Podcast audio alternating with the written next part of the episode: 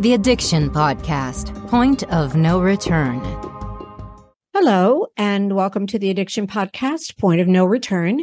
My name is Joni Siegel, and I'm the host for this podcast. My husband, Steve Siegel, is the co founder and producer of the podcast. Just a reminder to please subscribe to this podcast wherever you listen to podcasts and give us a five star rating so that when people are looking for help with addiction, they find our podcast. And it is always our hope that the stories that are told on this podcast will give hope to someone who listens. Please also subscribe to our YouTube channel and give our videos a thumbs up for the same reason, just so that when people search for podcasts or help with addiction, they find us. Today's episode is episode number 343. And today we have an interview. We have an interview with a gentleman named Barry Meier.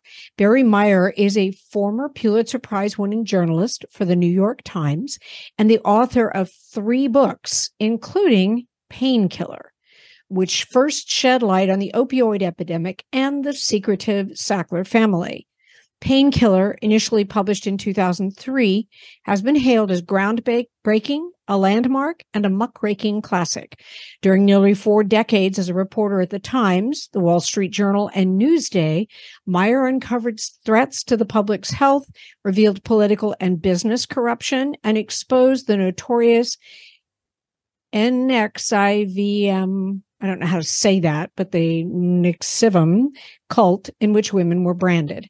He's also a two time winner of the prestigious George Polk Award for Investigative Reporting.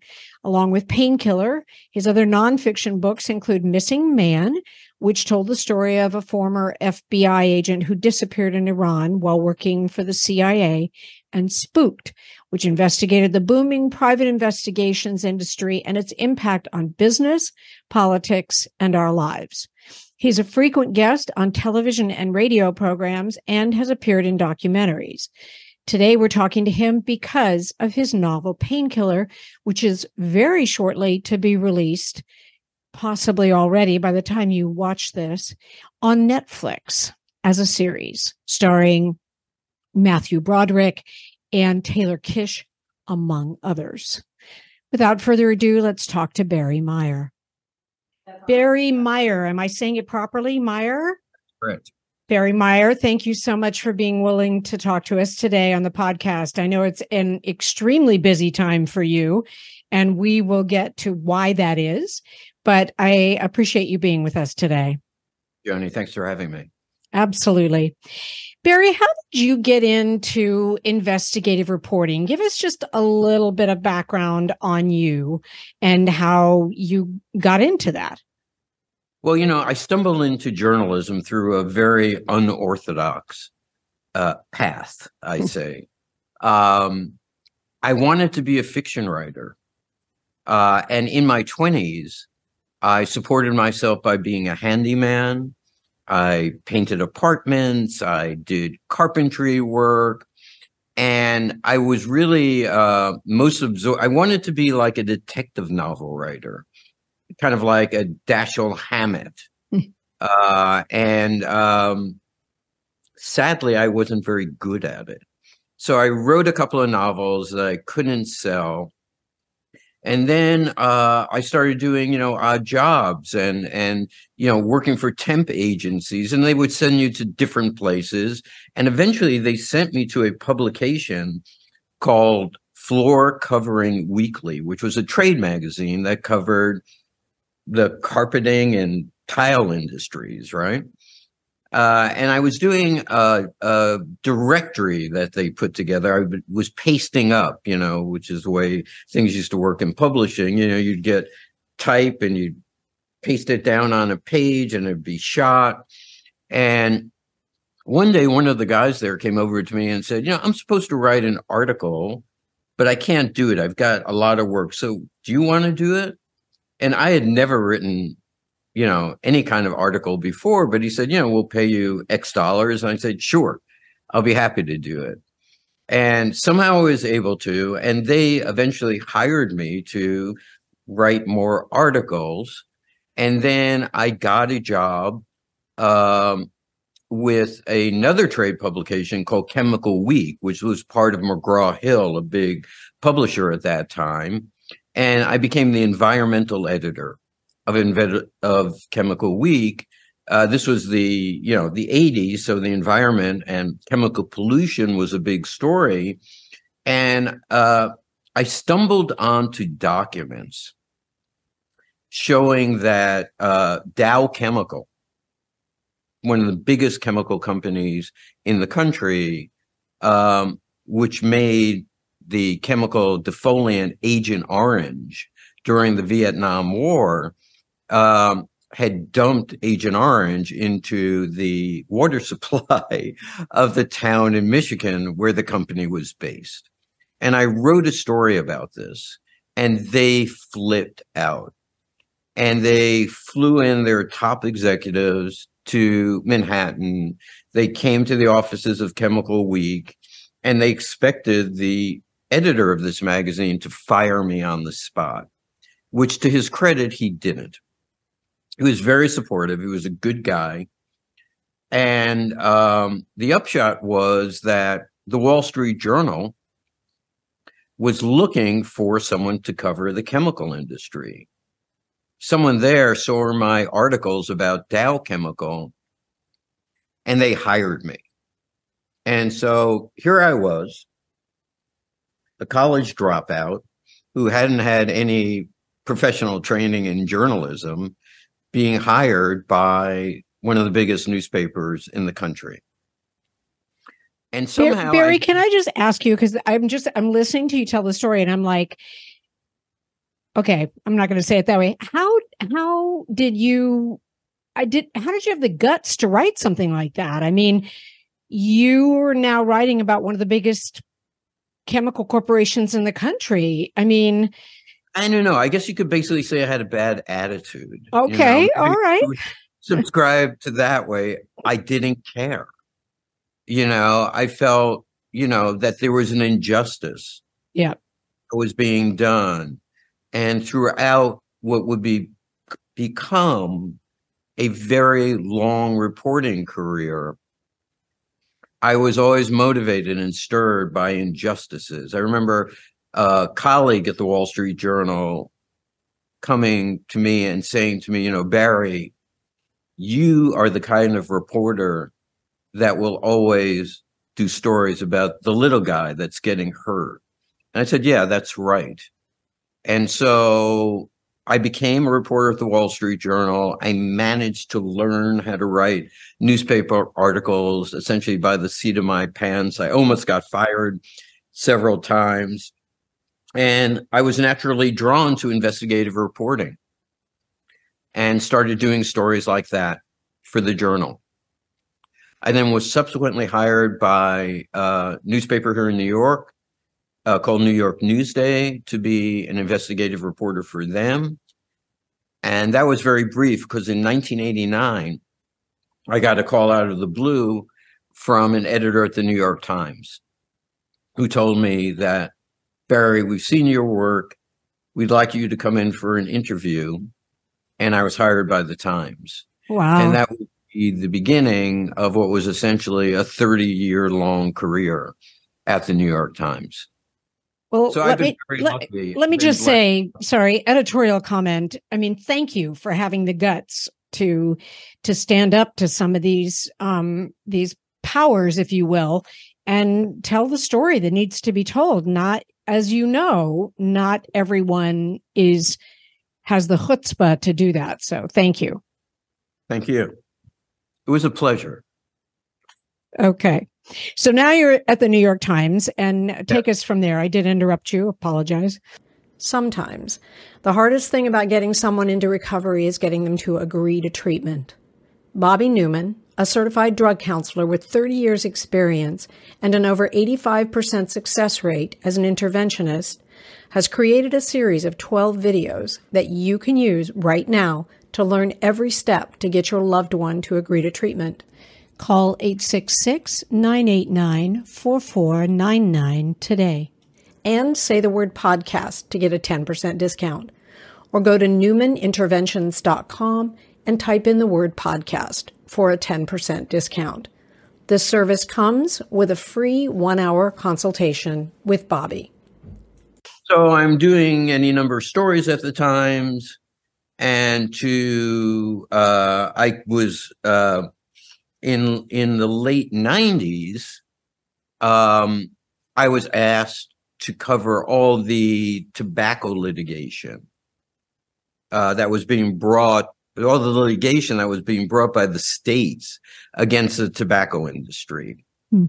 So I did that for about two years or so. Uh, that kind of ended. And in 2001, I was sitting at my desk, kind of happily minding my own business, waiting, I guess, for the clock to hit four or five so I could go mm-hmm. home. And um, an editor came up to me, a guy who was a friend of mine, and uh, a very good investigative reporter himself. And he said to me, You know, I just got a call from a friend of mine who's on the pharmacy board of in Ohio or some Midwestern state, who said to me, You know, there's this new hot drug on the street. It's called Oxycontin. And the strange thing about it is that all the drug drug reps for its producer are going around and telling doctors and pharmacists that it's kind of a wonder drug. It's that it's got this special coating that makes it virtually impossible to be abused and patients won't get addicted to it. And that was the first time that I'd ever heard about OxyContin, its manufacturer, Purdue Pharma, or the owners of Purdue, the Sackler family. and at that time, I knew nothing about the pharmaceutical industry, about you know prescription narcotics or opioids as they were called, you know, became to be called, about drug addiction. Um, I had a clue about what was going on. Hmm. But I'd follow the story. And in time, it took me down. It turned out that the tip we got was right that this company was promoting this drug in a way that wasn't true. That dozens of people were starting to overdose from it, and there were hot spots in these various places like Western Virginia, Maine, Florida, Myrtle Beach, South Carolina, that doctors were starting to set up pill mills to sell Oxycontin prescriptions for cash. And um, I started writing stories about it through 2001. I got a call from a Purdue insider who met me and gave me a list showing all the top selling sales reps, the toppers as they call them wow. in the con- in the country and where their sales districts were. And this person said to me, if you look at these districts, every one of them, there's a pill mill that these sales reps were servicing. And it became very clear to me that Purdue Pharma knew what was going on, mm. that they were turning a blind eye to what was going on. Wow. So I just kept writing through 2001, writing story after story, maybe a dozen of them that year for the Times. And then I left and uh, I started working on the book Painkiller. And I set that book in this small town in Western Virginia, the western part of Virginia called right. Pennington Gap, where there was a doctor, Art Van Zee, his wife, a nun, Sister Beth, and a group of people who were trying to sound the alarm about the predatory practices of Purdue, the damage that OxyContin was doing. And I used their story to chronicle what was becoming the biggest prescri- prescription drug disaster of our times. Wow. Well, so this was in this was in the early 2000s. Correct. The book came out in 2002. Uh, three, I'm sorry. And it's amazing to me how many people didn't know about it at that time. Correct. Yes, I know we it, we had no idea until we started the podcast, which was in 2000 late 2017 and no idea of this whole oxycontin epidemic or any any of that. And I think that the general public was in the same boat. It's it's absolutely true. I mean, you know, the book, A Painkiller, which I thought was important, I was hoping would sound an alarm bell, went out of print after a year. It sold so few copies because no one was interested in this subject. They thought it was just an issue that maybe was affecting a few people in some small towns that they had never heard about and would never pass through. Wow. You are listening to the Addiction Podcast, Point of No Return.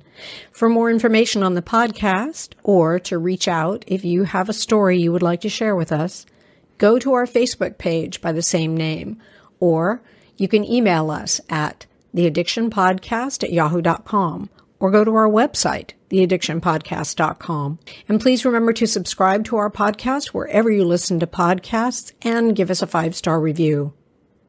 And over the next 15 years, as this epidemic grew and grew, and you know the number of overdose deaths climbed from the dozens annually into the hundreds, into the thousands, into 10 or 15,000 annually.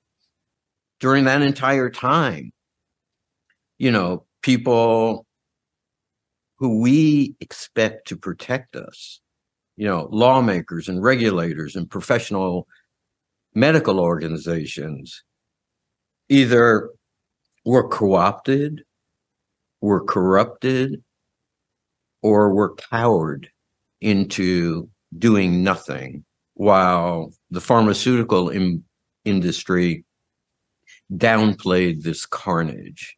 And it was just shocking and stunning for me to see. Yep. Yep.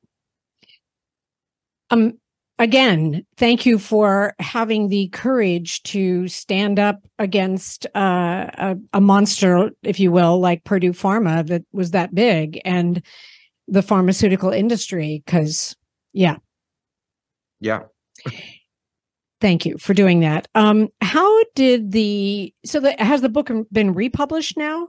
It has. I, okay. I'm very happy to say it's it's come out in a new paperback version in connection with the Netflix series, and it's it's a, in my mind it's it's a great, exciting, easy read. You know, most people read it. They say, "I got hooked. I read it in a day. I read it in a day and a half." Um, and I think what it does. And I know there have been lots of other books and articles written about this. But when you read this book, you're seeing it essentially through the eyes of someone as it's happening, as this tragedy is beginning, and, and the forces that are creating it. It's a horrifying story. And what I think makes it even if it were just fiction, if it were just something that you had made up, okay, it would be a horrifying story. The fact that it's true takes it to a whole other level that is, you know, horrifying to the max. How did how did the Netflix series come about? How did that come about, Barry? Sure. Well, you know, the book had sort of a long journey uh, from the from the page to the screen. Uh, it was originally optioned when it came out, but at that time, again, you know, Purdue Pharma hadn't been found guilty of the crimes that I had sketched out in the book. So, you know, Hollywood said, well, we love the story, but are they bad people? Are they good people? They haven't been convicted of anything as yet. So they were kind of like going, well, we're not ready to go there. Uh, and then in uh, 2017, right around the time you started this podcast, you know, the story started changing. There was a whole new level of attention brought to it. You know, the states began a new series of lawsuits against Purdue and the Sackler family.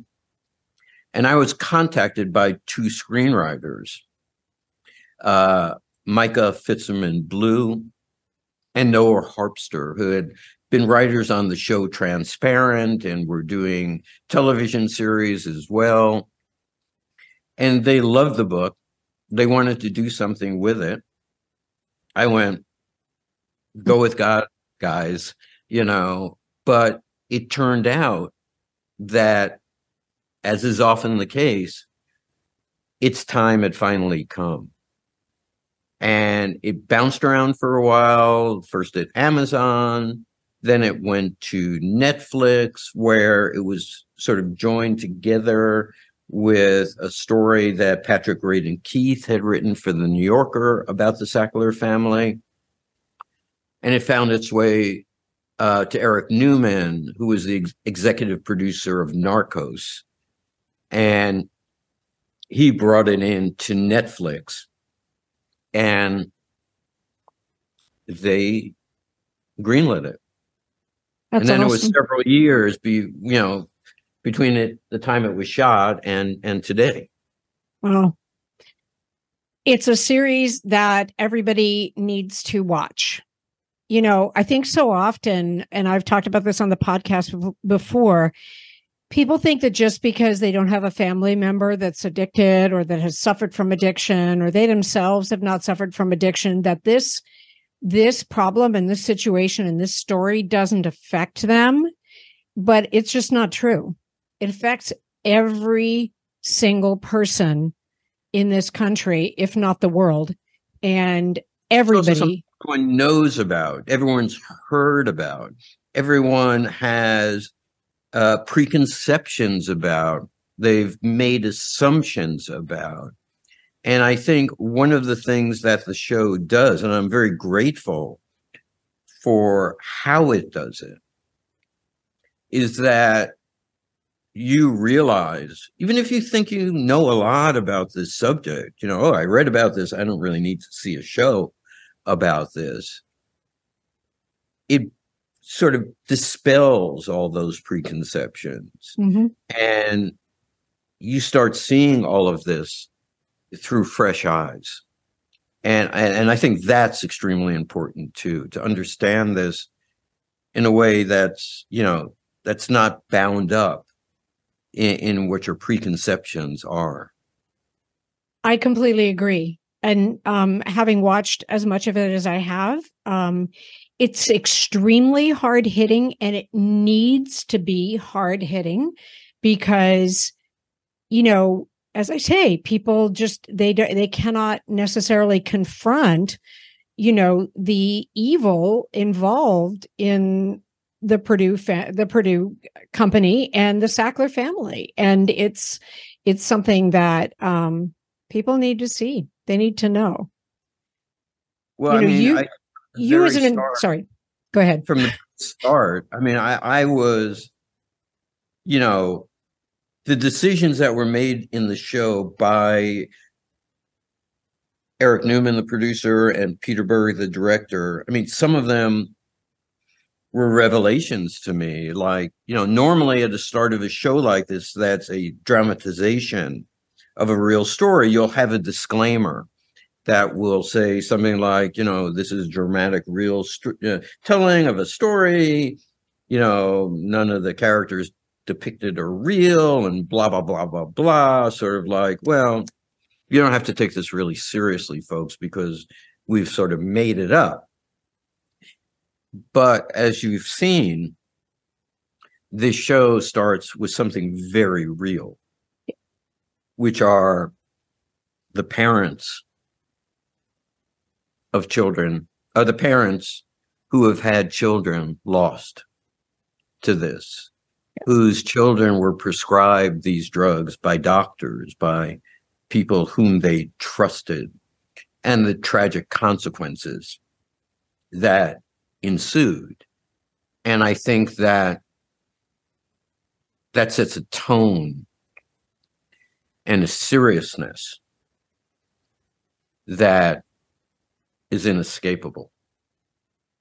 I agree. Barry, was there anything while you wrote this story that, I mean, you're, I don't want to say you're a hardened investigative reporter, but you've looked into very controversial and, you know, nasty situations. Was there anything in this one that surprised you? I would say that there is practically nothing in this that didn't surprise me. Mm. Uh, you know, I grew up believing that doctors, I revere doctors. I still revere doctors, but I believe that doctors were like the bedrock of our society. They were people in, into whom we could place our trust, that they would always act in our benefit. And, you know, when I started researching the Sackler family and researching Arthur Sackler, Dr. Arthur Sackler, who was basically the patriarch of the Sackler family, and who in the 1950s and 1960s uh, essentially created a whole new industry was what which was the advertising of prescription drugs. You know, before Arthur Sackler, drugs were not promoted by drug companies to doctors. There was sort of a, a wall there. And Arthur Sackler created all these madman style advertising and promotional techniques like paying doctors to be pitchmen for drug companies, planting fake news stories about the wonders of drugs, uh, starting magazines that wrote glowing reports about drug companies that were sponsors of the magazines, uh, corrupting and co-oper- uh, co-opting FDA officials. I mean, you name it, it all traces back to Arthur Sackler. Hmm. And what I found so extraordinary is that all these techniques that were pioneered by Arthur Sackler and who died in 1987 before the first tablet of Oxycontin was ever sold would be utilized by his brothers, Arthur and Mortimer, and other members of his families, in, including his nephew, Richard Sackler, who ran Purdue during Oxycontin's boom boom years, to promote what arguably was the most powerful and potentially addicting narcotic ever marketed by the pharmaceutical industry. I mean, essentially, Purdue used techniques to market OxyContin that other companies used to promote, you know, like a diuretic or, you know, a heart, you know, high blood pressure medication. You know, they gave away hats to doctors, they gave away plushy pills to doctors. T-shirts, you know, CDs, get into the swing where old people were dancing again because of OxyContin. And they turned a drug that was extremely valuable into in very limited situations like you know the treatment of cancer pain or right. serious ongoing chronic pain they realized in order to make billions they had to pitch this drug as good for every kind of pain be it back pain dental pain sports injury pain you name it Yep. Heavy duty. I mean, heavy duty. They their marketing techniques are like no others. They were masters at it. Absolutely. consequences of it were absolutely disastrous. Well, they were marketing addiction and they were marketing death.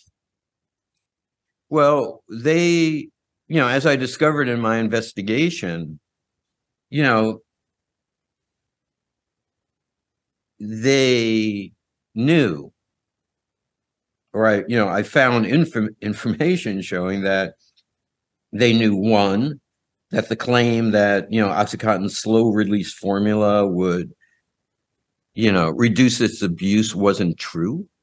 And two, that the abuse of the drug took place almost immediately. And, you mm-hmm. know, one of the most shocking things to me was, you know, in 2017, uh, seven, uh, 10 years after the Justice Department settled its case against Purdue, I was given a memo, a 120 page memo that was written by the prosecutors in, in Virginia who brought the case against the company and its executives and who wanted to charge those executives with serious felonies, you know, crimes that would, if convicted, would send them to jail. And I thought I knew a lot about this story. And when I looked at this document, I was completely stunned hmm. by, you know, the evidence that suggested the level of deception that was going on, the level of contempt for doctors that Purdue had, and even the level of disregard for the people who they claimed they were championing pain patients. Now, maybe in court, Purdue would have, you know, turned this around and shot down all these allegations that prosecutors were prepared to make. But I really believe that if this eh, this case had gone forward and this evidence had seen the light of day in 2007, that sort of the trajectory of the opioid epidemic could have been blunted and bent. That's that's a very very valid point you make. And I agree with you completely. So the Netflix series is out on the 10th of August? Yes, it starts uh, on Thursday, okay. August. It's uh, six hour long episodes. It has a fabulous cast, uh, including Matthew Broderick, who plays Richard Sackler. In other words, a guy who you automatically associate with uh, nice people like Ferris Bueller, uh, playing someone who's eh, not so nice. Yep. And uh, Uzo Aduba, who plays a composite character who serves as the investigator, who realizes something is going on here and I need to find out what's happening. And Taylor Kitsch as well. And Taylor Kitsch. Let's not forget Taylor, yep. who is excellent yep. as Glenn, the mechanic who has an accident and uh, becomes addicted to oxy. Right. Well, thank you for what you do. Thank you for what you've done. Thank you for shedding the light on this story. It cannot be talked about enough. It cannot be promoted enough. And we will continue to promote it. And this Thursday, today is the 8th, two days from now on Netflix. Y'all need to hours. watch this series. Yes. And so, yes. And, and, you know, thank you for having me on. I would encourage your, your listeners to watch the show, read the book, and understand how this happened and why we have to make sure it never happens again. Exactly. And I'm assuming the book is on Amazon. It is, most definitely. Barry, I cannot thank you enough for talking to us today. I know thank that you, you are so super busy with interviews. Thank you. It is a pleasure. Thank you. Thank you for listening. The book is Painkiller by Barry Meier, M E I E R, and the series is on Netflix starting this evening, starring Matthew Broderick. I can say that Matthew Broderick, Uzo Aduba, and Taylor Kitsch, among others. This is a story that needs to be told. Um, I know that there's a lot of attention on fentanyl right now, but this is still a, a, valid story that everybody needs to know about. It's amazing how many people don't know about it. This is a very hard hitting series. This is not for your children. Be prepared. And we'll be back again with another interview next week. You have been listening to the Addiction Podcast, Point of No Return. For more information, reach out to us on Facebook or go to www.theaddictionpodcast.com. Our email is theaddictionpodcast at yahoo.com.